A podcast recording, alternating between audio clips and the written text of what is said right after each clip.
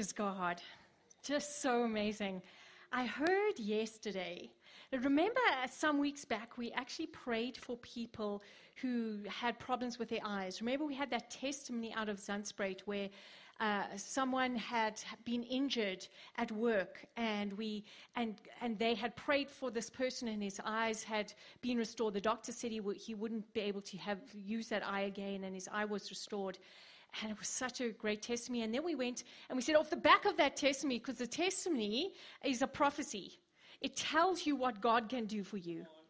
And so we prayed for people who were battling with their eyesight. And one of the guys on the men's camp shared the testimony that right after that prayer, he went and put his glasses on and he couldn't see with his glasses. And so he took his glasses off and he could see without his glasses, and he's been seeing ever since.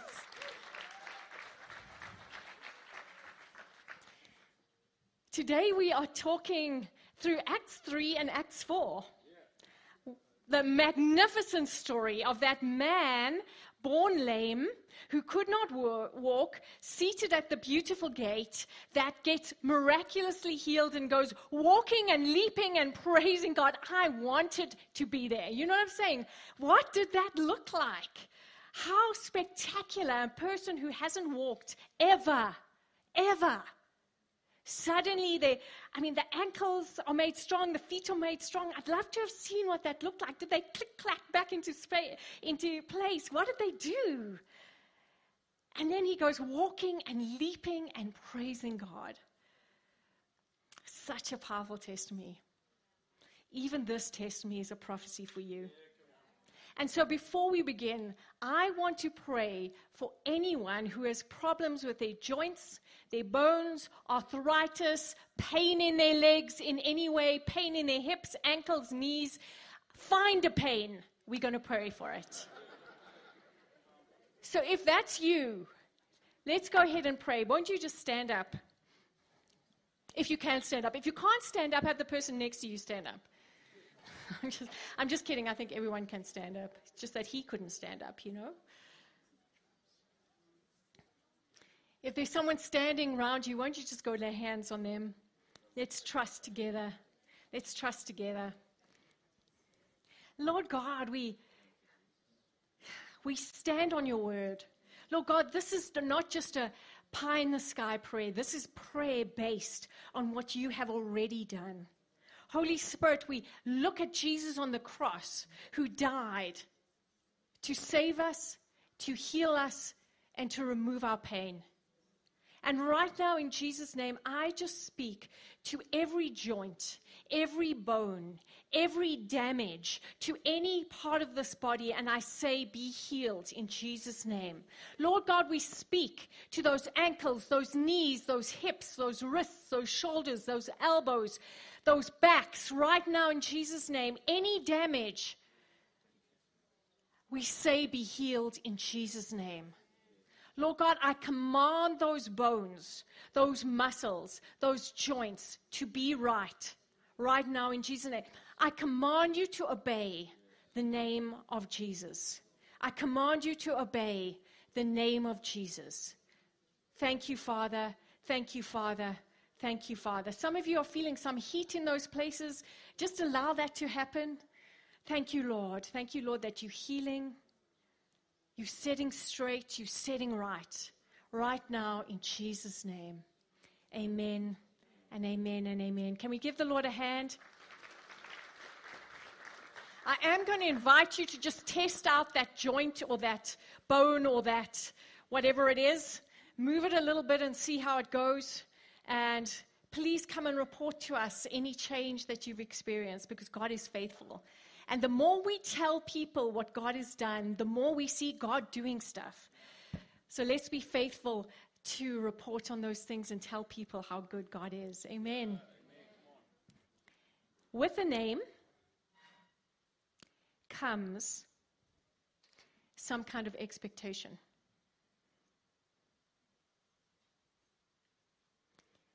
If you were walking along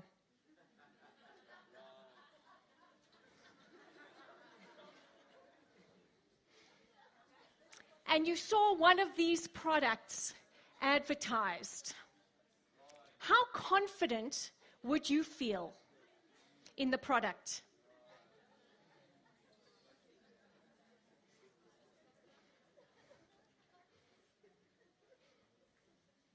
Imagine donning your Abibus sweat gear, putting on a Nike, Nike cap, some hike sports shoes, going along to get your KLG chicken and a Starbucks coffee with a Cathcart for dessert, all sporting your Rolex watch.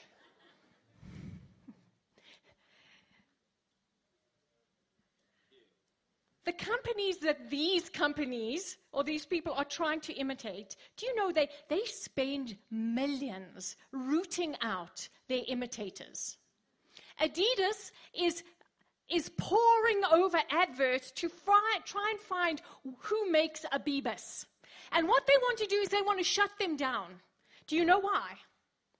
Because they give them a bad name. Because you go out in your Abibus shoes your Abibus tracksuit pants, and heck, they don't last at all. And then when you see the real thing, the Adidas, you say, oh, that's just useless. You see, they, they give the real thing a bad name. Because you see, a name comes with an expectation. Your experience of a name causes you to expect something or not expect something. And God, God guards his name diligently. We see throughout the Bible how the name of Jesus, we sang it today in worship, how the name of Jesus comes with a world. It just does, it doesn't come by itself. When you declare Jesus over, something, it brings an entire reality, an entire expectation, entire truth, entire value system. It imposes something on that system. When the name of Jesus is spoken, it changes things. It changes things. With every name, there comes an expectation. And with the name of Jesus comes something powerful. And part of our journey through the book of Acts that we are doing, I believe, is to come to terms with what the name of Jesus means. Those early disciples, when they spoke Jesus over their environments, they weren't just uttering words, they were bringing a new reality. They were establishing a new truth. They were bringing a set of values that was going to interact with an environment and make it different. So, Lord, I want to pray that as we as we go through this sermon, Lord God, I want, I want the name of Jesus above us so strong, so true, so real. Holy Spirit, I pray that over every life here, a transformation would happen as we think about what comes with your name. Holy Spirit, I'm asking. I'm asking for more than just a sermon. I'm asking for an encounter. Holy Spirit, come and bring Jesus face to face with us. Set us free from ordinariness, Lord God. Help us to see with the eyes of heaven. Help us to see what's real. Help us to hear the truth. Help us to know what you are doing. Thank you, Lord. Thank you, Lord. Thank you, Lord. So, you will remember the story we have been reading in Acts 3, and we're going to start reading it now. It goes like this Now, Peter and John were going up to the temple at the hour of prayer, the ninth hour. And a man lame from birth was being carried, whom they laid daily at the gate of the temple that is called the Beautiful Gate, to ask alms of those entering the temple. Seeing Peter and John about to go into the temple, he asked to receive alms. I have to stop there because when I was talking about this with Andrew, he immediately said, he asked for alms and he got legs in honor of that beautiful moment in my lounge, I must let you into it. He asked to receive our arms, and Peter directed his gaze at him, and as did John, and said, and said, "Look at us." And he fixed his attention on them, expecting to receive something from them. But Peter said, I have no silver and gold, but what I do have, I give to you. In the name of Jesus Christ of Nazareth, rise up and walk. And he took him by the right hand and raised him up, and immediately his feet and ankles were strong. Please take note in the name of Jesus Christ of Nazareth. And leaping, he stood and began to walk and entered the temple with them, walking and leaping and praising God. And all the people saw him walking and praising God and recognized him as the one who sat at the beautiful gate of the temple asking for alms. And they were filled with wonder and amazement at what had happened. I'm going to take a short break. I'm going to jump a few verses at that moment when they saw all of that, the crowd gathered, and Peter began to speak to them and address this crowd that gathered. Men of Israel, why do you wonder at this, or why do you stare at us as though by our own power or piety we have made him walk? The God of Abraham, the God of Isaac, and the God of Jacob glorified his servant Jesus, and his name, by faith in his name, has made this man strong, whom you see and know. And the faith that is through Jesus has given the man this perfect health in the presence of you all. Then the rulers of the temple hear what's going on. They are indignant because basically peter in his speech is telling them that they, you know, they were the bad guys in the whole story. So they're a bit indignant and they take peter and john and they lock them up and they bring them out the next morning to give an account of what happens. And peter goes on or the story goes on in acts 4 then Peter, filled with the Holy Spirit, said to them, Rulers of the people and elders, if we are being examined today concerning a good deed done to a crippled man, by what means this man has been healed, let it be known to all of you and to all the people of Israel that by the name of Jesus Christ of Nazareth, whom you crucified, whom God raised from the dead, by him this man is standing before you well. This Jesus is the stone that was rejected by you the builders, which has become the cornerstone. And there is salvation in no one else, for there is no other name under heaven given among men by which we must be saved. I know, just give the Lord a hand. The name of Jesus comes with a new reality. So I'm talking to you today about in his name, and I want to talk, about three things that I see in this passage happening in the name of Jesus. The first thing I see happening is that in the name of Jesus, we are made rich. I know some things are going through your mind. Hold on to those things. In the name of Jesus, we are made strong.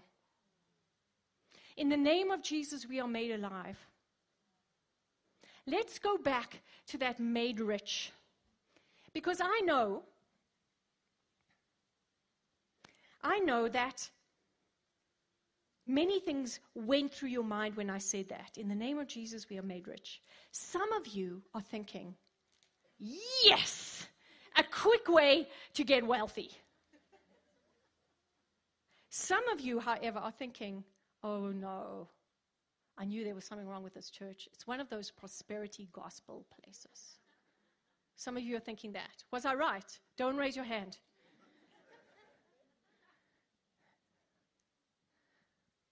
If you were thinking one of those two things, just pretend you weren't. But both of those things are wrong. You see, this is not a sermon about being getting rich quickly. It's not a quick rich scheme. Jesus is not a quick rich scheme. He's not like an investment that can, can make you uh, a billionaire overnight. That's not who Jesus is. At the same time, we are not a church where you can come and just pay a thousand rand and just take this little bottle of water, and in an instant, you will be free of all your problems. Or just lie on this piece of paper blessed by Pastor so and so, and you'll wake up in the morning with a million rand in your bank account. You know, we are not that church. Andrew's talking about touching the TV screen and just money will flow into your bank account. And with, with all due respect, I mean, every, every church has its strength. I am not, I'm not trying to mock anyone, but the bottom line is the gospel is not that.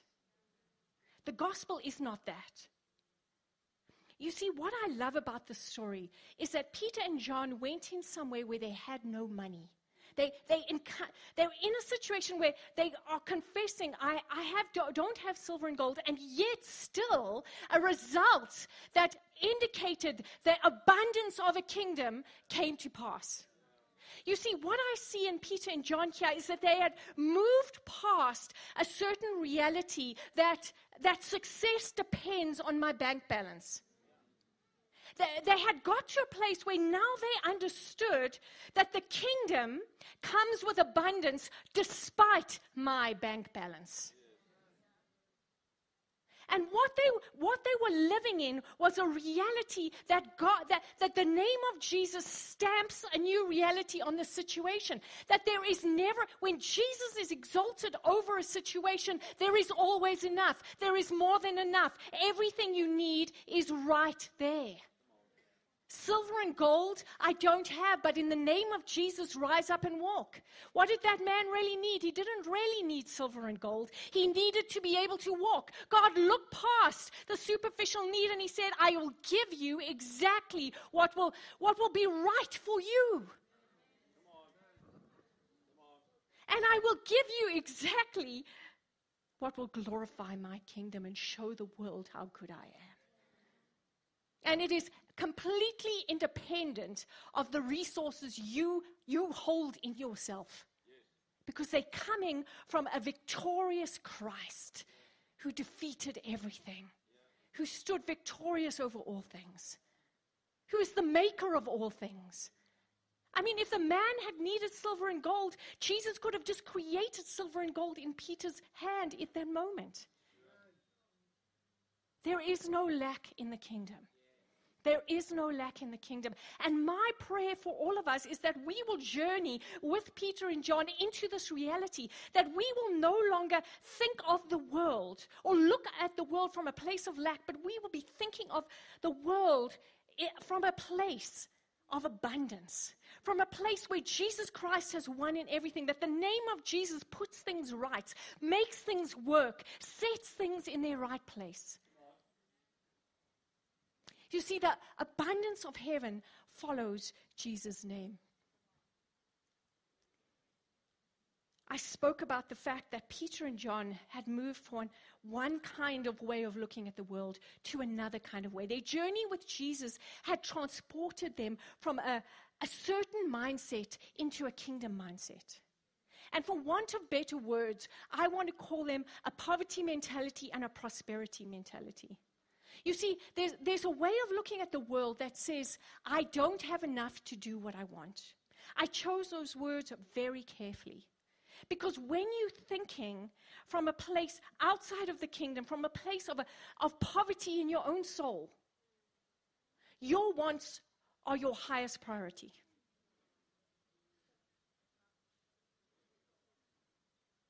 And I promise you this there will never, ever, ever be enough to fulfill all your wants. Because the thing about wants is that the minute you fulfill one, there's another one waiting right behind it. Because there's only one place we can be satisfied, and that's in Christ. So when we're living outside of that reality, our wants just keep growing. There is never, ever enough. And this kind of thought that I'm looking somehow for something outside of, my, of me to come and, come and rescue me from my situation breeds poverty every single time. I don't care how wealthy you were born or how poor you were born, think like this and you will end up poor. So let's avoid that. Should we just do that? Let's just not do that. But there's a way that the name of Jesus comes and changes the way we think. It's the reason Peter and John could confidently stand there and know absolutely, be absolutely sure. I mean, what, what kind of faith does it take to grab a man who has never walked by the hand, pull him up onto his feet, and expect him to walk? You know, that takes something. It takes a confidence. It takes an assurance in, the, in that man's heart that, that something is going to happen, that there actually is a God on the other side of the name of Jesus that is going to do something. That he's got this. That whatever is needed is right there. You see, Peter and John understood that they had everything they needed to do what God was telling them to do. They understood the fact that when they follow what Jesus is saying, when they are living in the name of Jesus, when they have brought all of their life under his authority into their new reality, then there is no lack. Things are set right by the name of Jesus. I have everything I need to do what God is telling me to do, breeds wealth every single time. And that wealth doesn't always look like many zeros in your bank balance. It looks like when I face a situation, what I need will be there. That I will always have enough. I'm thinking of 2 Corinthians 8 and 9. You can go and read it for yourselves. But no matter what I face, there will be enough for two things. There will be enough for me to be generous, and there will be enough for me to sow.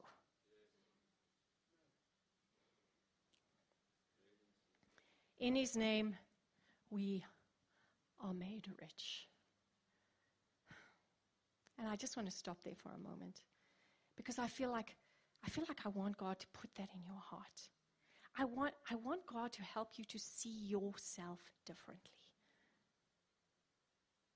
I want all of us to step past that feeling like there's not enough, like my future is hopeless, like, how will I manage? I want you to step past that and I want you to see that the name of Jesus is written over your life. I want you, I want you to bring all of your life into the name of Jesus, into his value system. And I want you to feel the, assurance that there will always be enough. There will always be what you need. There'll always be a way to do what God has told you to do. There will always be a way because that's who He is. So, in His name, we made rich. In His name, we are made strong, as we read earlier. And, and His name, by faith in His name, has made this man strong, whom you see and know. And the faith that is through Jesus has given this man this perfect health in, health in the presence of you all. I love the fact they, they talk about him being made strong. And I love the fact that they talk about him being in perfect health. Yeah. Not just in good health, but in perfect health.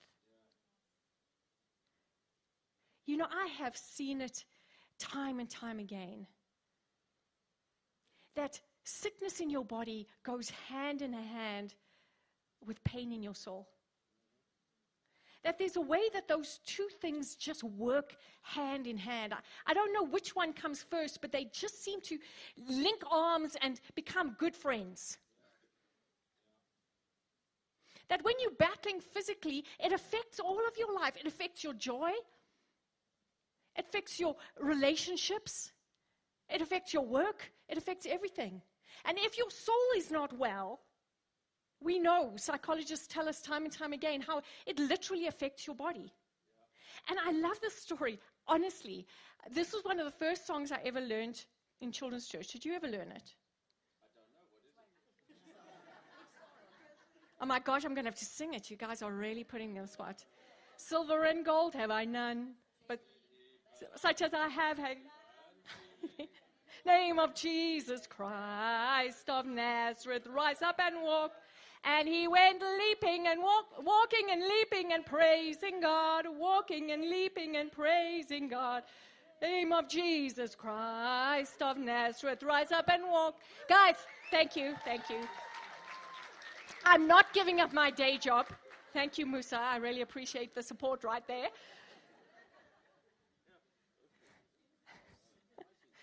But that, that walking and leaping and praising God. You know, there are so many healings in the Bible.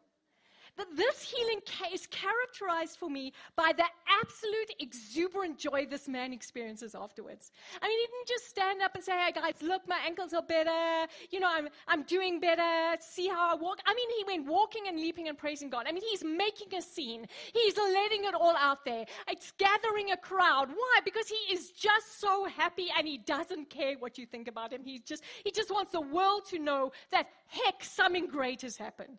And in this, I see that there's, there's a man who's gone from, from one thing to another thing, and it's not just his body that's been healed, joy has come into his soul. I, I was thinking about this man a lot this week. Imagine, imagine you're born and you're not able to walk.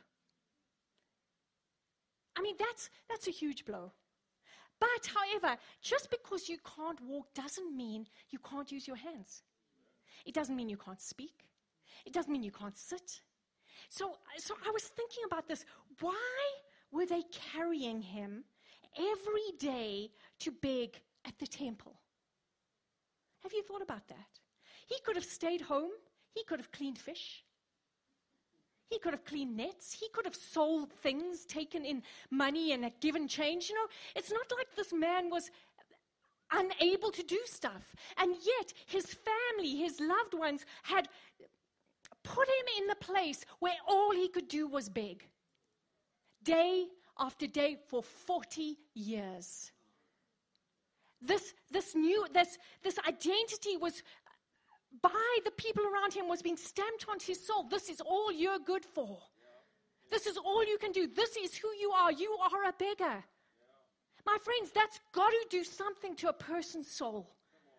It's got to do something to the way they see themselves. And what I love about the Bible as a whole, every time someone is healed, it's much more than a physical occurrence. It's life comes to their hearts. And so when, when we read this, we can read no matter where we are in our, in our life, whether we have pain or physical ailments in our body, or if we have depression, hopelessness, just uh, a sense of foreboding, anxiety, I don't know, a sense of low self esteem, you name it, you think of anything that would affect your soul, we can be sure that God can heal that too. And I love how they say he was strengthened. It implies something so beautiful that it wasn't just his legs that were made better, he was made better.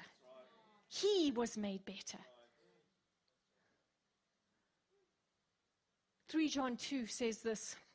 He says, Beloved, John praying for for the people that he loves. Beloved, I pray that all may go well with you and that you may be in good health as it goes well with your soul. God cares about every single part of you.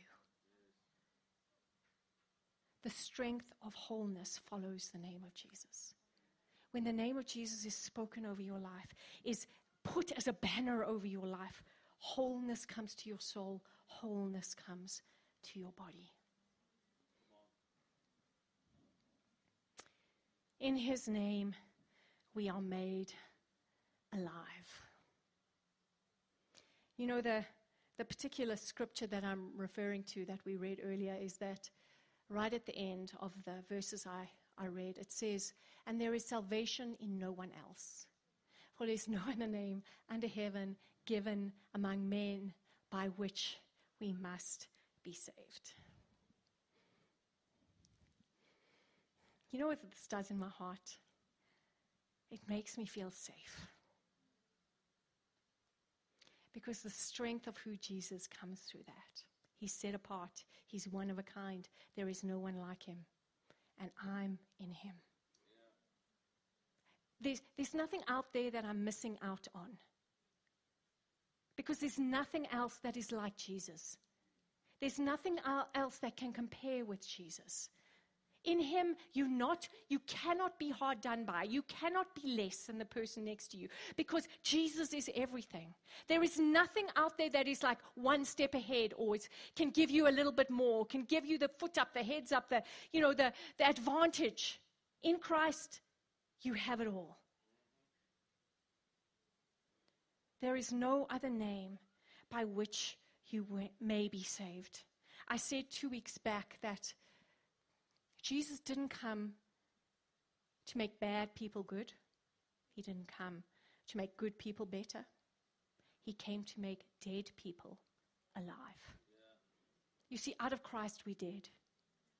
In Christ we're alive. And that's the difference. Jesus comes to make you alive. So I want to talk about some fake news.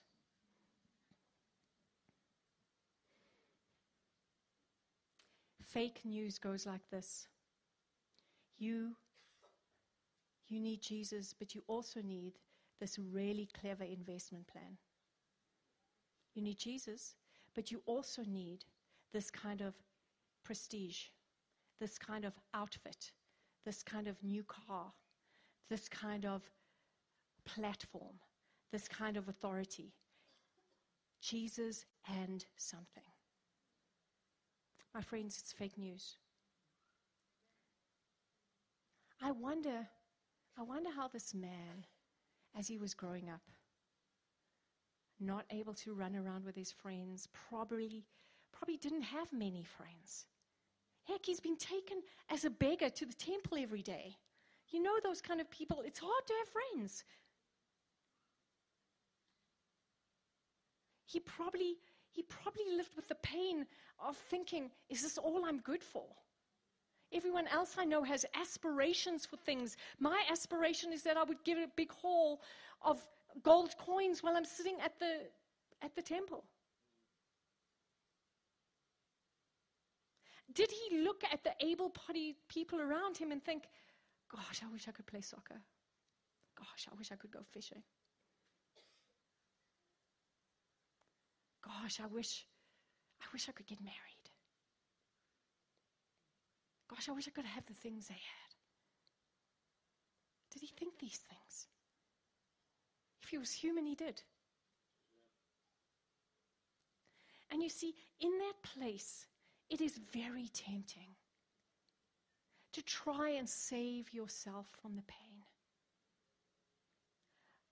by finding something that I like to call a false Messiah. Find a way that you can dull the pain, make yourself feel better about yourself by reaching out to something other than Jesus.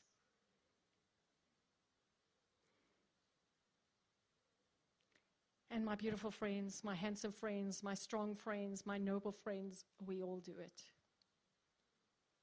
There's not a person in here who hasn't thought look to something else to try and make themselves whole. How many marriages do Andrew and I counsel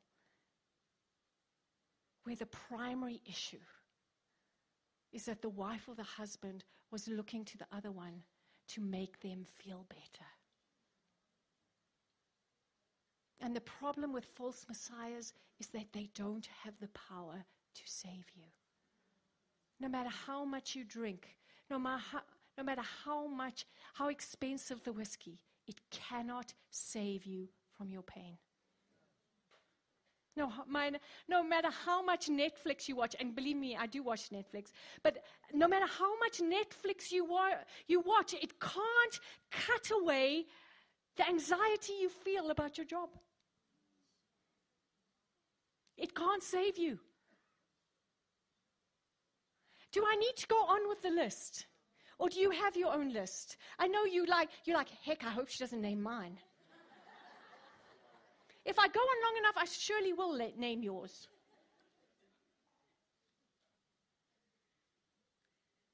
But you see, there is no other name on earth, under heaven, by which we can be saved. No other name. And many of those things that we use as false messiahs, they're not bad in themselves. They're just incapable of doing what we need. And there is only one who can do it, and his name is Jesus. I want to close with a story. A man that Andrew and I both know, a friend. I'm going to call him Robert. Is that okay? Robert. He would like that. Robert, Robert, he grew up under more abuse than I can possibly name. Every, every, category of abuse that you can think of, he grew up with.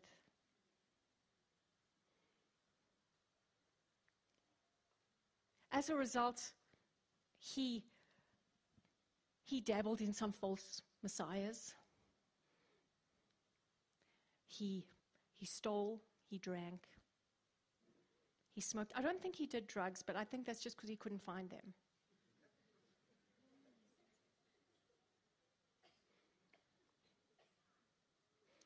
As he, as he grew to adulthood, he had suicidal thoughts often.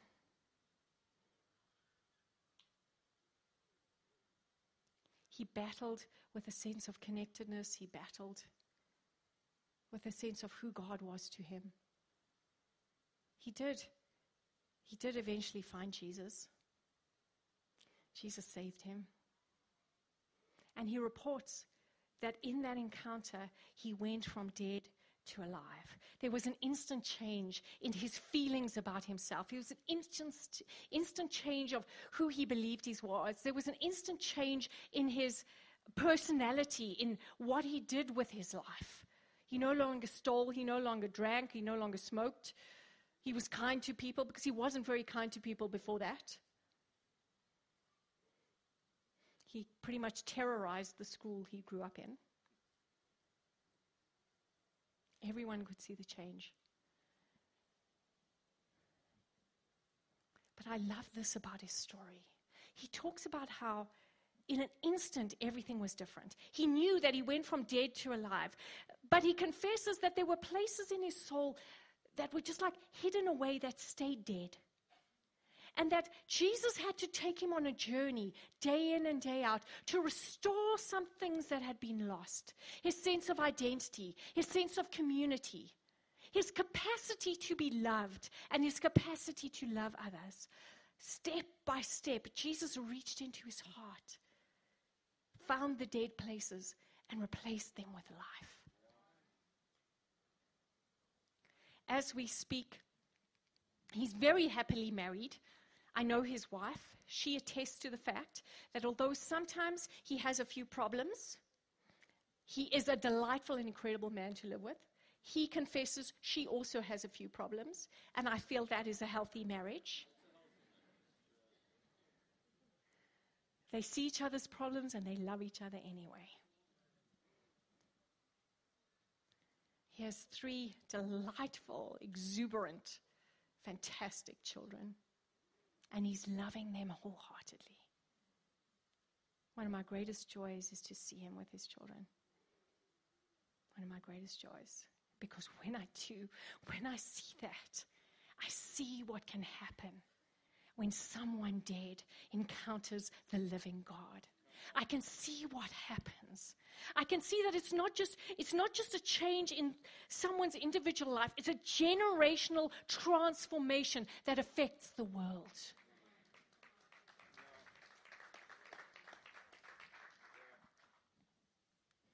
The world is constantly trying to give you the fake news that all you need is to follow this really fantastic Instagram account and follow all these fantastic rules for life that will transform you. All you need is this kind of music, this kind of outfit, this kind of job, this kind of that, this kind of this. And it's all fake news. It's all fake news. You see, there's only one name, and his name is Jesus. The biggest, the biggest difficulty or the biggest threat to our nation is not corruption, it's not poverty, it's Starbucks Christians. It's Christians who profess one thing, but they haven't brought everything into the name of Jesus. They haven't allowed the name of Jesus to transform their inner man. They haven't allowed the name of Jesus to inform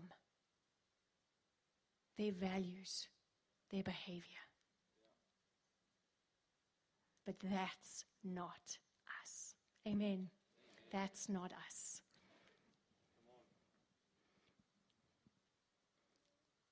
The name of Jesus comes with provision, strength, and life.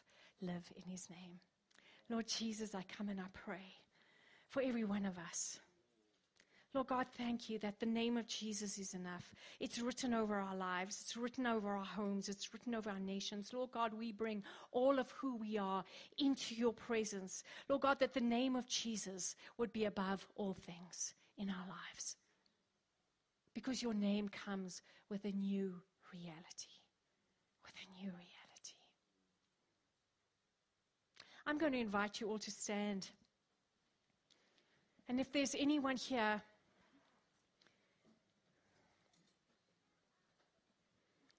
and you've never been made alive in Jesus, that the name of Jesus has never reached down to the place where you have said yes to Him. Perhaps you've been around a church a lot, perhaps you've been around religious people a lot, but you never surrendered your life to Jesus. You never recognized that your, your lifestyle and your thinking has been outside of outside of God and you want to bring it in and you want to acknowledge that you're turning from your sin and you're turning to Him. Is there anyone, if there is anyone here who would like to, who would like to make that change in their life? I'd love us to all pray this prayer together. You prayed with me, Lord Jesus. I come to you and I surrender my life to you. Lord, I ask that your kingdom would come in me. I acknowledge Jesus Christ as the only name by which we might be saved. Lord, I repent and turn from all those false messiahs I've been using, all those ways I've tried to save myself. And Lord God, I acknowledge you as the only way. Come and be my Lord and Savior. Thank you, Lord. I receive you. I believe you. If you hear and you made that commitment, maybe this is the first time, but maybe it's also not the first time. Maybe you, you, you had a time when you moved away from Jesus and you need to recommit your life to Him. If any of you did that, I would love you to just raise your hand because I would like to pray for you. Is there anyone who did that? Thank you. Anybody else? Just raise your hand high. Thank you. Anyone else? Give them a hand. We see you and we rejoice with you. I'm going to ask if you raise your hand, if you wouldn't mind coming forward, I'd love to actually lay my hands on you and just bless you. So just come out of your seat if you raise your hand and come forward.